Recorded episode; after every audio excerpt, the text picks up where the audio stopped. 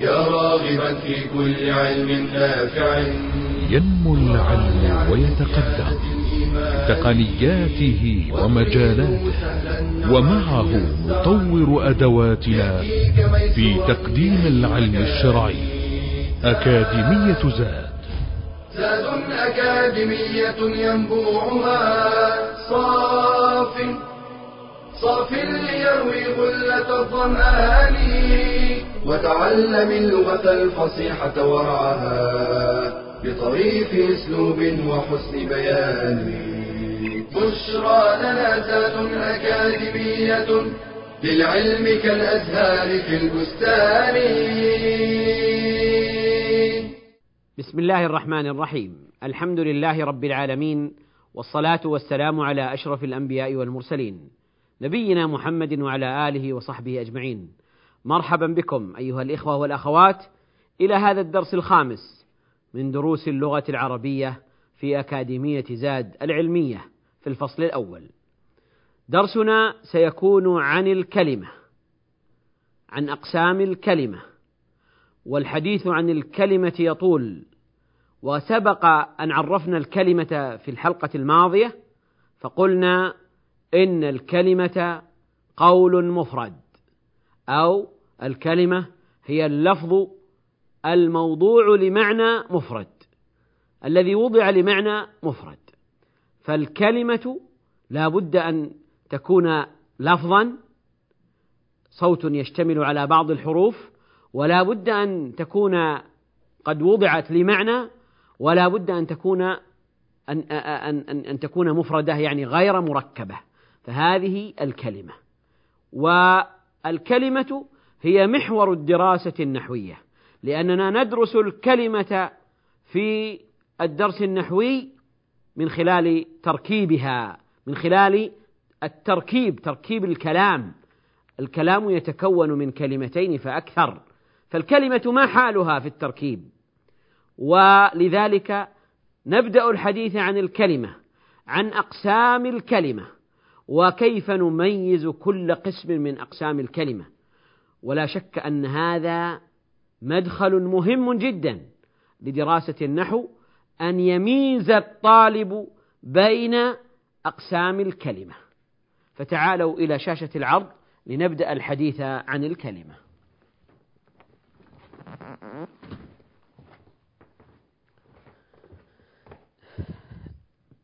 حديثنا سيكون عن أقسام الكلمة، لأننا تحدثنا من قبل عن الكلمة، اليوم سيكون الكلام عن أقسام الكلمة. الكلمة تنقسم إلى اسم وفعل وحرف، ثلاثة أقسام: اسم وفعل وحرف.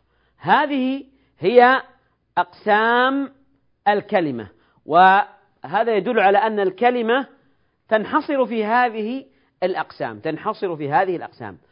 ومهم جدا أن نميز بين الاسم والفعل والحرف، أن نميز بين الاسم والفعل والحرف. فمثلا حينما أقول أنت، أهو اسم أم فعل أم حرف؟ لأن معرفته وتمييزه عن غيره مهم جدا لما بعده. حينما أقول من جاء بالحسنة فله خير منها، من جاء، من هنا هي اسم أم فعل أم حرف؟ ربما يقول البعض إنه حرف، لكنه اسم، ولذلك لا بد أن نميز الأقسام بعضها عن بعض، نميز الاسم عن الفعل عن الحرف، لأن ذلك ينبني عليه ما بعده. فحينما نتحدث عن الكلمة في التركيب، المدخل الأساسي أن نعرف أهي اسم أم فعل أم حرف، وهذا التمييز ضروري. فإذا أقسام ثلاثة: اسم وفعل وحرف.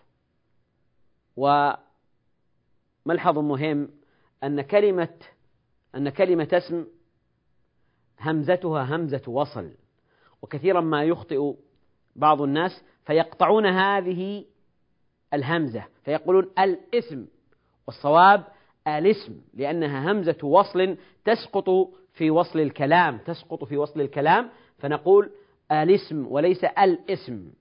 طيب، إذن أقسام الكلمة اسم وفعل وحرف. إذا جئنا إلى القسم الأول الاسم، نجد أن له تقسيمات بحسب التذكير والتانيث، فعندنا الاسم ينقسم إلى مذكر ومؤنث، والتذكير قد يكون تذكيرا حقيقيا وقد يكون مجازيا، وكذلك أيضا التانيث قد يكون تأنيثا حقيقيا وقد يكون تأنيثا مجازيا. وإن كان التذكير النحاة لا يفرقون بين يعني لا يقسمون الاسم المذكر إلى مذكر حقيقي ومجازي، وإنما يهتمون بذلك في التانيث لأنه ينبني عليه أحكام فيما بعد. كذلك من حيث الحرف الأخير، من حيث آخر حرف فيه قد يكون حرفا صحيحا فيسمى صحيح، وقد يكون ألفا فيسمى مقصورا، وقد يكون ياء فيسمى منقوصا، وقد يكون ألفا ممدودة فيسمى ممدودا، فيسمى ممدودا. وهناك تقسيمات للاسم. الفعل أيضا، الفعل ينقسم إلى تقسيمات متعددة، فباعتبار الصحة والاعتلال، وهذا أمر صرفي، باعتبار الصحة والاعتلال الفعل ينقسم إلى معتل وصحيح، إلى معتل وصحيح، بمعنى هل فيه أحرف علة فيكون معتل، أو كل حروفه الأصلية صحيحة فيكون حرفا صحيحا. وكذلك أيضا باعتبار التصرف، الفعل هل هو متصرف أم جامد، يعني يأتي منه الماضي والمضارع والأمر ويشتق منه فيكون متصرفا، أو هو فعل جامد لا يتصرف، يأتي على صورة واحدة. كذلك باعتبار التقسيم الأصلي للفعل وزمانه ودلالته على الزمن ينقسم إلى ماض ومضارع وأمر. باعتبار اللزوم والتعدي ينقسم إلى لازم ومتعد. باعتبار الفاعل ينقسم إلى مبني للفاعل أو مبني للمفعول، كما يقول بعضهم مبني للمعلوم ومبني لما لم يسمى فاعله أو للمجهول. فتقسيمات متعددة للفعل، هذه صورة إجمالية، لأن قد يأتي إنسان ويقول الفعل ينقسم إلى صحيح ومعتل، هذا باعتبار، ينقسم إلى متعد ولازم، هذا باعتبار آخر، ينقسم إلى جامد ومتصرف، هذا باعتبار ثالث، ينقسم إلى ماض ومضارع وأمر، هذا اعتبار رابع، وهكذا. فاعتبارات متعددة للفعل، تقسيماته بحسب الاعتبار، بحسب الاعتبار. النوع الثالث من أقسام الكلمة الحرف. والحرف هنا نقصد به الكلمة التي تأتي حرفا وتدل على معنى، التي تسمى حروف المعاني، يعني مثل حروف الجر، مثل حروف الاستفهام، مثل حروف الشرط، وهكذا الحروف التي تدل على معنى. هذه الحروف تنقسم إلى قسمين، حروف عاملة وحروف غير عاملة، لأنه ليس كل الحروف تعمل، يعني مثلا عندنا حروف الجر تعمل الجر، حروف النصب تعمل النصب، حروف الجزم تعمل الجزم، فهناك حروف عاملة، وهناك حروف غير عاملة لا تعمل، يعني لا تؤثر فيما بعدها، لا تؤثر فيما تدخل عليه، فهي حروف غير عاملة، حروف غير عاملة. وهذا مرتبط، التقسيم هذا العامل وغير العامل، أو الحروف العاملة وغير العاملة، مرتبط بتقسيم للحروف، أن هناك ثلاثة أقسام باعتبار الاختصاص، فهناك حروف مختصة بالأسماء، وهناك حروف مختصة بالأفعال، وهناك حروف مشتركة تدخل على الأسماء والأفعال. فاصل أيها الإخوة، ثم نواصل بإذن الله عز وجل. بشرى لنا زاد أكاديمية للعلم كالأزهار في البستان.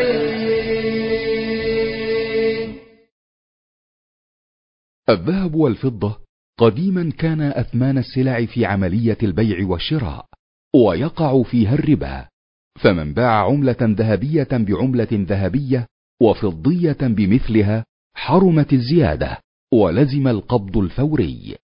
ثم صارت العملات الورقية هي المتداولة في البيع والشراء، ولذا يقع فيها الربا كما يقع في الذهب والفضة، وتعتبر كل عملة جنسا مستقلة. فإذا بادلنا عملة بمثلها كصرف 100 ريال بورقتين من فئة 50 وجب القبض الفوري للبدلين وحرمت الزيادة. فمن صرف أو فك 100 ريال مثلا فأخذ 80 وأبقى 20 فيما بعد فقد وقع في الربا. ومن باع عملة بغيرها كريالات بدولارات وجب القبض الفوري للعملتين وحرم التأجيل.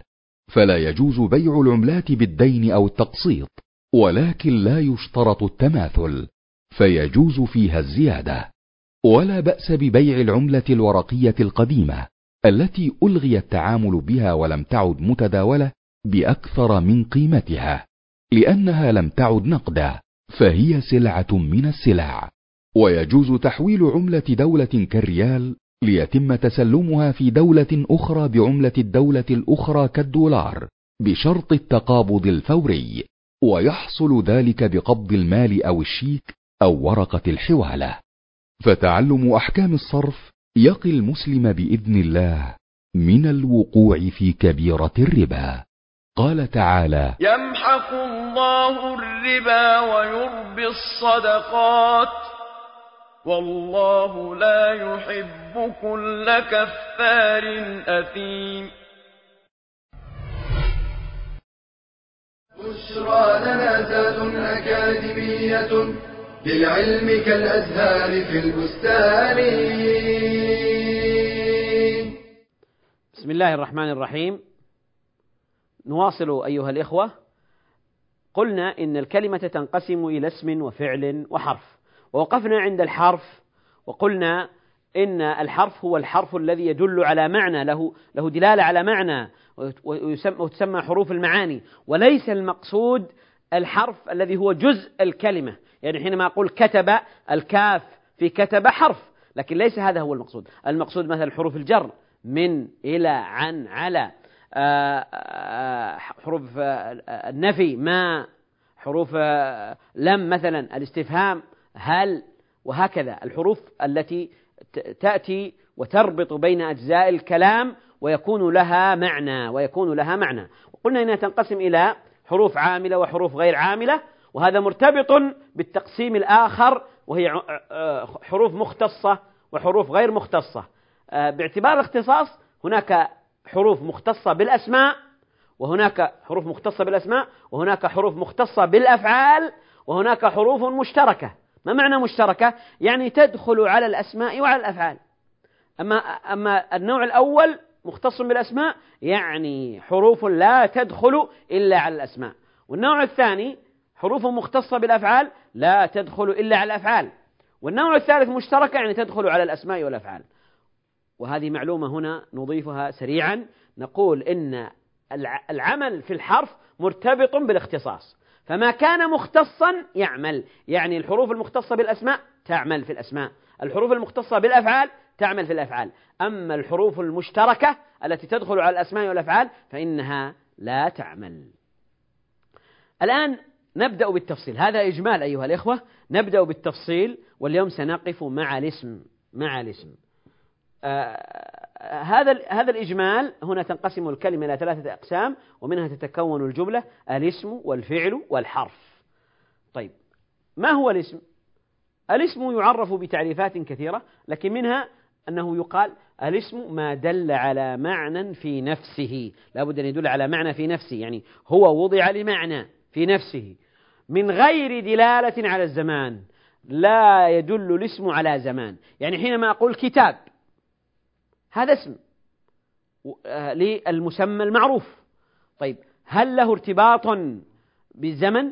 ليس له ارتباط بالزمن، بخلاف مثلا الفعل، لما أقول كتب هذا مرتبط بالزمن الماضي، لكن كتاب لا ارتباط له بالزمان، فهو يدل على معنى في نفسه دون أن يقترن بزمن ودون أن يدل على زمان ولا علاقة له بالزمان، دون أن يقترن بالزمان، ما دل على معنى في نفسه من غير اقتران بزمان، مثل طريق، بيت، أطفال، وسادة، محمد، خالد، سعيد، كتاب، وهكذا. والأسماء كثيرة، لكن المهم جدا هنا حينما نتحدث عن تقسيم الكلمة وتقسيمها لاسم وفعل وحرف أن نعرف علامات الاسم وعلامات الفعل وعلامات الحرف، لأن هذا ضروري في التمييز بينها. ونحن قلنا إن التمييز بين هذه الأقسام ضروري ومدخل مهم جدا، لأن الإنسان قد يقع في الخطأ وهو يظن أن هذه الكلمة حرف وهي اسم، كما قلنا مثلا من جاء، أو من جاء بالحسنة فله 10 أمثال. من هنا هي اسم وليست حرف، لأنه لو ظن الظان أنها حرف سيخطئ في تقديرها وفي إعرابها وفي معناها، لكن من هي اسم وليست بحرف. وهكذا هناك أسماء قد تلتبس بالحروف، وهناك أسماء قد تلتبس بالأفعال، فينبغي أن نميز بين هذه الأنواع. ولذلك لما نأتي إلى تعريف الاسم نقول ما دل على معنى في نفسه ولم يقترن بزمان، لكن له علامات نعرف أن هذا اسم وليس بفعل ولا حرف. علامات لا بد أن نعرف هذه العلامات، بحيث إذا اشتبه علينا أمر هذه الكلمة، لدينا كلمة لا ندري أهي اسم أم فعل أم حرف، نأتي بالعلامات فنجري عليها علامات الاسم، فإن قبلت علامة من علامات الاسم فهي اسم، وأما إذا لم تقبل علامة من علامات الاسم فننظر أهي فعل أم حرف، ونطبق عليها علامات الحرف علامات الفعل، فإن قبلت علامة من علامات الفعل فهي فعل، وإن لم تقبل علامة من علامات الفعل فهي حرف، لأن لم تقبل علامات الاسم ولم تقبل علامات الفعل، فستكون من القسم الثالث وهي الحروف. ما هي علامات الاسم؟ يعني ما هي العلامات التي نعرف بها، انتبهوا، ما هي العلامات التي نعرف بها أن هذه الكلمة أنها اسم؟ ما هي العلامات؟ إذا جاءتنا كلمة، وردت إلينا كلمة، نريد أن نعرف أهي اسم أم لا، فهي علامات تميزها عن غيرها، تميز الاسم عن غيره، فهذه تسمى علامات الاسم. العلامة الأولى التنوين، وذلك أن الأفعال لا تنون والحروف لا تنون، فهي علامة للاسم تميزه عن القسمين الآخرين، لأنه لا يقبل التنوين إلا الاسم. فإذا وجدنا كلمة قابلت التنوين، هنا العلامات هي القبول، قابلت التنوين فنقول عنها إنها اسم. مثال، لو قلنا كتاب، ما نوع هذه الكلمة؟ نقول إنها اسم. ما هي العلامة التي تدلنا على أنها اسم؟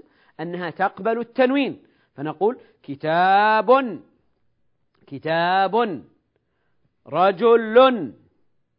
رجل، زيد، يقبل التنوين.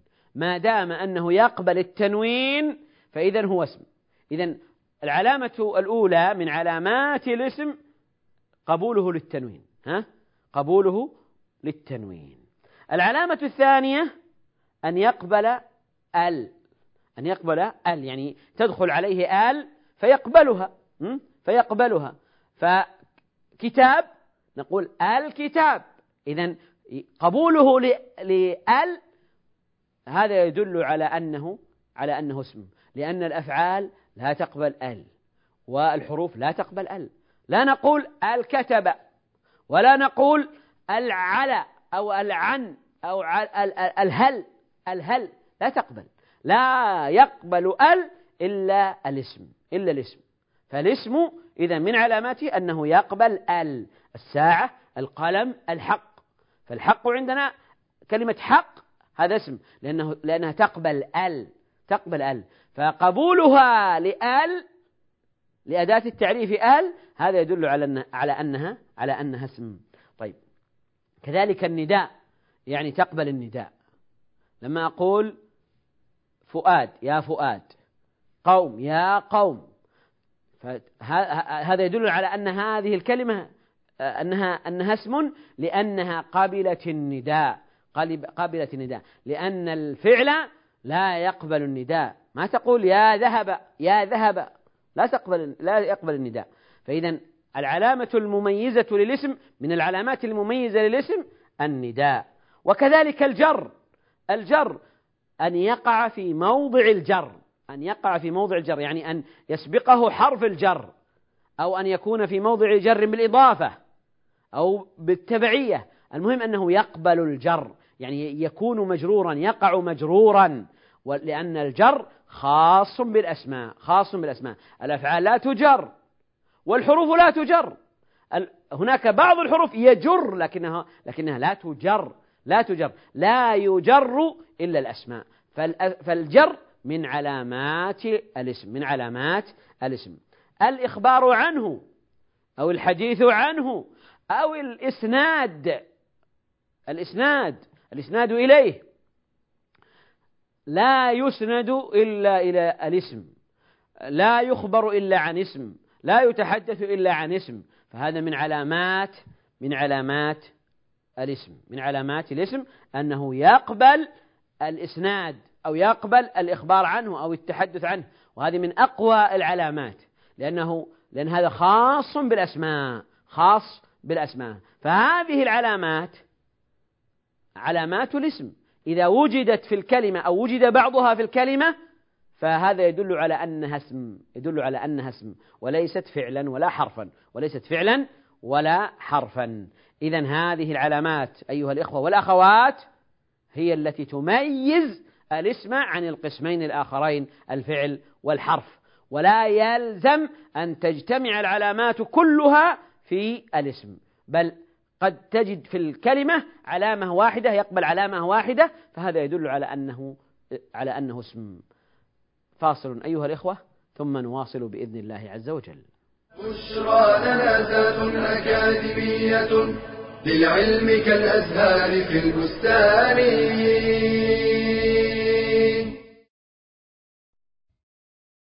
تسهر وتتعب، تراقب وتتابع، تشكل حلقة وصل بين الطبيبات والمريضات، تقوم على المرضى قبل وبعد العمليات.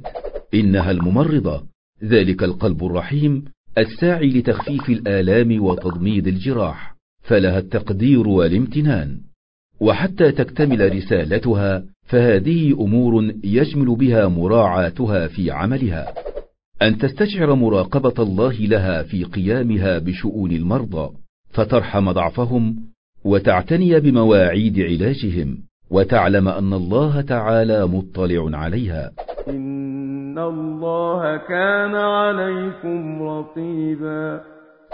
أن تتمسك بعفافها وتلتزم بحجابها، فإنه فريضة، والتمريض ليس عذرا في تركه. أن تغض بصرها عن العورات قدر المستطاع، أن تحذر من الخلوة بطبيب أو زميل أو مريض، فقد نهى النبي صلى الله عليه وسلم عن ذلك بقوله: ألا لا يخلون رجل بامرأة إلا كان ثالثهما الشيطان. أن تعتني بواجبها مراعية قواعد العمل وتعليماته بإتقان، فقد قال عليه الصلاة والسلام: إن الله يحب إذا عمل أحدكم عملا أن يتقنه. هذا كله مع إحسان النية والإخلاص في العمل، فلها بالنية الصالحة والاحتساب نصيب من قوله تعالى: ومن أحياها فكأنما أحيا الناس جميعا.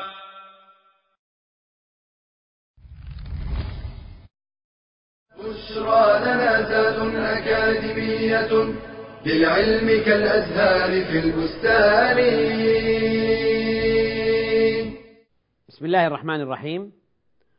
نواصل أيها الإخوة الحديث عن القسم الأول من أقسام الكلمة وهو الاسم. تحدثنا قبل الفاصل عن علامات الاسم، ننتقل إلى أمر آخر متعلق بالاسم، وهو تقسيم الاسم من حيث الدلالة على النوع، يعني الاسم ينقسم إلى مذكر ومؤنث، إما أن يكون مذكرا وإما أن يكون مؤنثا. فالاسم لا بد أن يكون له دلالة على النوع، إما أن يدل على مذكر أو يدل على مؤنث، هذا مذكر وهذا مؤنث. قد نجد أسماء، وهذا أمر مهم جدا، نجد أسماء تذكر وتؤنث، يعني يجوز تذكيرها ويجوز تأنيثها، يجوز معاملتها معاملة المذكر ويجوز معاملتها معاملة المؤنث، لكن الأصل هو أن التقسيم إلى مذكر ومؤنث. المذكر هو ما يصح أن نشير إليه بهذا، إذا صح أن نشير إليه بهذا فهذا يدل على أنه مذكر، على أنه مذكر. رجل، حصان، قمر، نقول هذا قمر، لكن مثلا ما نقول هذا شمس، هذه شمس مثلا. رجل، حصان، هذا رجل، هذا حصان، فهذا يدل على أنه مذكر إذا أشير إليه بهذا، إذا صح أن يشار إليه بهذا فهو مذكر. التقسيم هذا حقيقي ومجازي، المقصود بالحقيقي وهو ما دل على ذكر من الناس أو الحيوان، ما دل على ذكر من الناس أو الحيوان يسمى مذكرا حقيقيا، رجل وصبي وأسد وجمل. والمجازي يعامل معاملة الذكر من الناس أو الحيوان وليس منه، مثل بدر وليل وباب وقمر وما أشبه ذلك.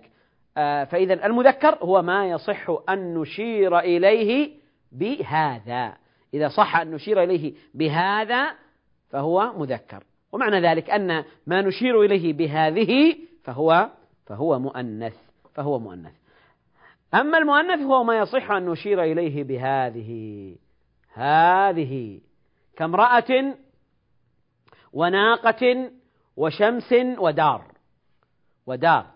نقول هذه دار وهذه شمس وهذه ناقة وهذه امرأة، فكل ذلك مؤنث، كل هذه الكلمات من النوع الثاني المؤنث، ولأنه يشار إليه بهذه. أقسام المؤنث ينقسم إلى مؤنث حقيقي ومجازي، هذا تقسيم، هذا نوع من التقسيم، مؤنث حقيقي ومؤنث مجازي. فينقسم إلى قسمين، يعني نقول ينقسم إلى قسمين، حقيقي ومجازي. ما المقصود بالحقيقي؟ المقصود ما دل على من حيث الحقيقة على أنثى من الناس أو الحيوان، كامرأة وناقة وهند وسعاد وما أشبه ذلك.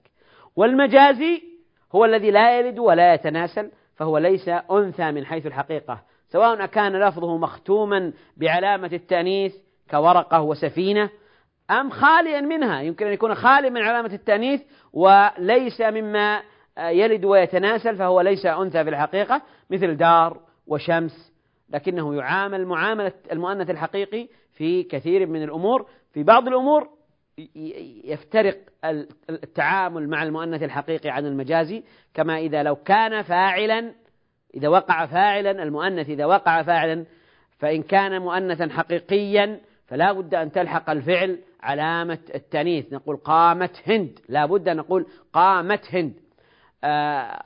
لكن إذا كان الفاعل ظاهرا وهو مؤنث مجازي فهنا الفرق في الحكم، يمكن أن نقول طلعت الشمس بالتاء، ويمكن أن نقول طلع الشمس، لأن هنا مؤنث مجازي. أما إذا كان مؤنث حقيقيا فلا بد من التاء، وهذا سيأتي إن شاء الله لاحقا. التقسيم الثاني للمؤنث، مؤنث لفظي ومؤنث معنوي، مؤنث لفظي ومؤنث معنوي، يعني ليست أربعة أقسام، يعني حقيقي ومجازي ومعنوي ولفظي، لا، تقسيمان، مؤنث حقيقي مؤنث مجازي، مؤنث معنوي مؤنث لفظي، تقسيمان. المؤنث إما أن يكون حقيقي أو مجازي، إما أن يكون مؤنث لفظي أو مؤنث معنوي. المعنوي هو ما دل على مؤنث حقيقي أو مجازي وليس فيه علامة تأنيث، يعني يدل على مؤنث يشار إليه بهذه لكنه ليست فيه علامة التأنيث. ما علامة التأنيث؟ علامة التأنيث التاء، الألف المقصورة أو الألف الممدودة، فإذا كان عندنا مؤنث زينب وسعاد ورجل وبئر، هذه ليس فيها علامة التانيث، فنقول هذا مؤنث معنوي وليس مؤنثا لفظيا، يعني لأنه ليس فيه في اللفظ علامة التانيث، ليست فيه في يعني علامة التانيث في اللفظ، ولذلك فيدخل فيه المؤنث الحقيقي والمجازي الخاليان من علامة التانيث، ولا يدخل فيه اللفظي الاشتمال على علامة التانيث. يعني المؤنث المعنوي هو الذي يدل على مؤنث وليس فيه علامة التانيث. ما هي علامة التانيث؟ التاء والألف، الألف المقصورة أو الألف الممدودة، تاء التانيث أو ألف التانيث المقصورة أو الممدودة، هذه علامة التانيث. إذا وجدنا مؤنثا يشار إليه بهذه وليست فيه علامة التأنيث فهو مؤنث معنوي، مؤنث معنوي وليس مؤنثا لفظيا، وليس مؤنثا لفظيا، لأنه في المعنى مؤنث لكنه في اللفظ ليس فيه علامة تأنيث، مثل زينب، سعاد، دار، هذه مؤنثات كلها مؤنثات لكنها ليس فيها علامة التأنيث، ليس فيها تاء التأنيث ولا ألف التأنيث. المؤنث اللفظي هو ما كانت فيه علامة التأنيث، علامة التأنيث هي التاء والألف المقصورة والألف الممدودة. مثل طلحة، فإن طلحة مؤنث لفظي وإن كان معناها مذكر، لكنه لأنه في علامة التانيث فهو مؤنث لكنه مؤنث لفظي. وكذلك تقى وزكريا وما أشبه ذلك، زكريا لأن آخره ألف فهو يعني مؤنث في اللفظ، مؤنث في اللفظ، فلم يراعى فيه الحقيقة الأنثوية، إنما روعي فيه العلامة اللفظية، روعي فيه العلامة اللفظية. إذن المؤنث إما أن يكون مؤنثا حقيقيا أو مجازيا، هذا تقسيم، وإما أن يكون مؤنثا معنويا أو لفظيا، هذا باعتبار الدلالة على الإنسان والحيوان أو غيرهما. إذا كان إنسان وحيوان يكون حقيقي، غير إنسان وحيوان يكون مؤنث مجازي، هذا باعتبار وجود العلامة اللفظية أو عدم وجودها. فإذا لم توجد العلامة اللفظية فهو معنوي، إذا وجدت العلامة اللفظية فهو مؤنث لفظي. إذن الخلاصة أيها الإخوة والأخوات، نقول إن الاسم ينقسم، الاسم له علامات تميزه عن غيره، وينقسم من حيث الدلالة على النوع إلى مذكر ومؤنث، إلى مذكر ومؤنث. الاسم المذكر ينقسم إلى نوعين، حقيقي ومجازي. الاسم المؤنث له تقسيمان، هنا يلاحظ فيه يعني تجوز في العبارة، تلاحظ نقول الاسم المؤنث له تقسيمان من حيث دلالته على الإنسان والحيوان أو غيرهما. مؤنث حقيقي يعني ما دل على أنثى من الإنسان أو الحيوان، أنثى من الإنسان أو الحيوان فهو مؤنث حقيقي، وما دل على مؤنث من غير الإنسان والحيوان يسمى مؤنث مجازي، مؤنث مجازي. من حيث وجود العلامة، علامة التأنيث وعدم وجود العلامة، علامة التأنيث، نقول ينقسم إلى معنوي وإلى لفظي، ينقسم إلى معنوي ولفظي. إذن أيها الإخوة والأخوات، هنا حديث عن الاسم من حيث تعريفه، ما دل على معنى في نفسه ولم يقترن بزمان، وحديث أيضا عن علاماته، الجر والتنوين والنداء وأل والإسناد، وتقسيماته إلى مذكر ومؤنث، والمذكر حقيقي ومجازي، والمؤنث حقيقي ومجازي أو معنوي ولفظي. وإلى هنا نصل إلى ختام هذه الحلقة، إلى أن ألقاكم في حلقة أخرى، أستودعكم الله والسلام عليكم ورحمة الله وبركاته. تلك العلوم دروسها ميسورة في فرح علم الراسخ الأركان، بشرى لنا، بشرى لنا، بشرى لنا زاد أكاديمية، للعلم كالأزهار في البستان.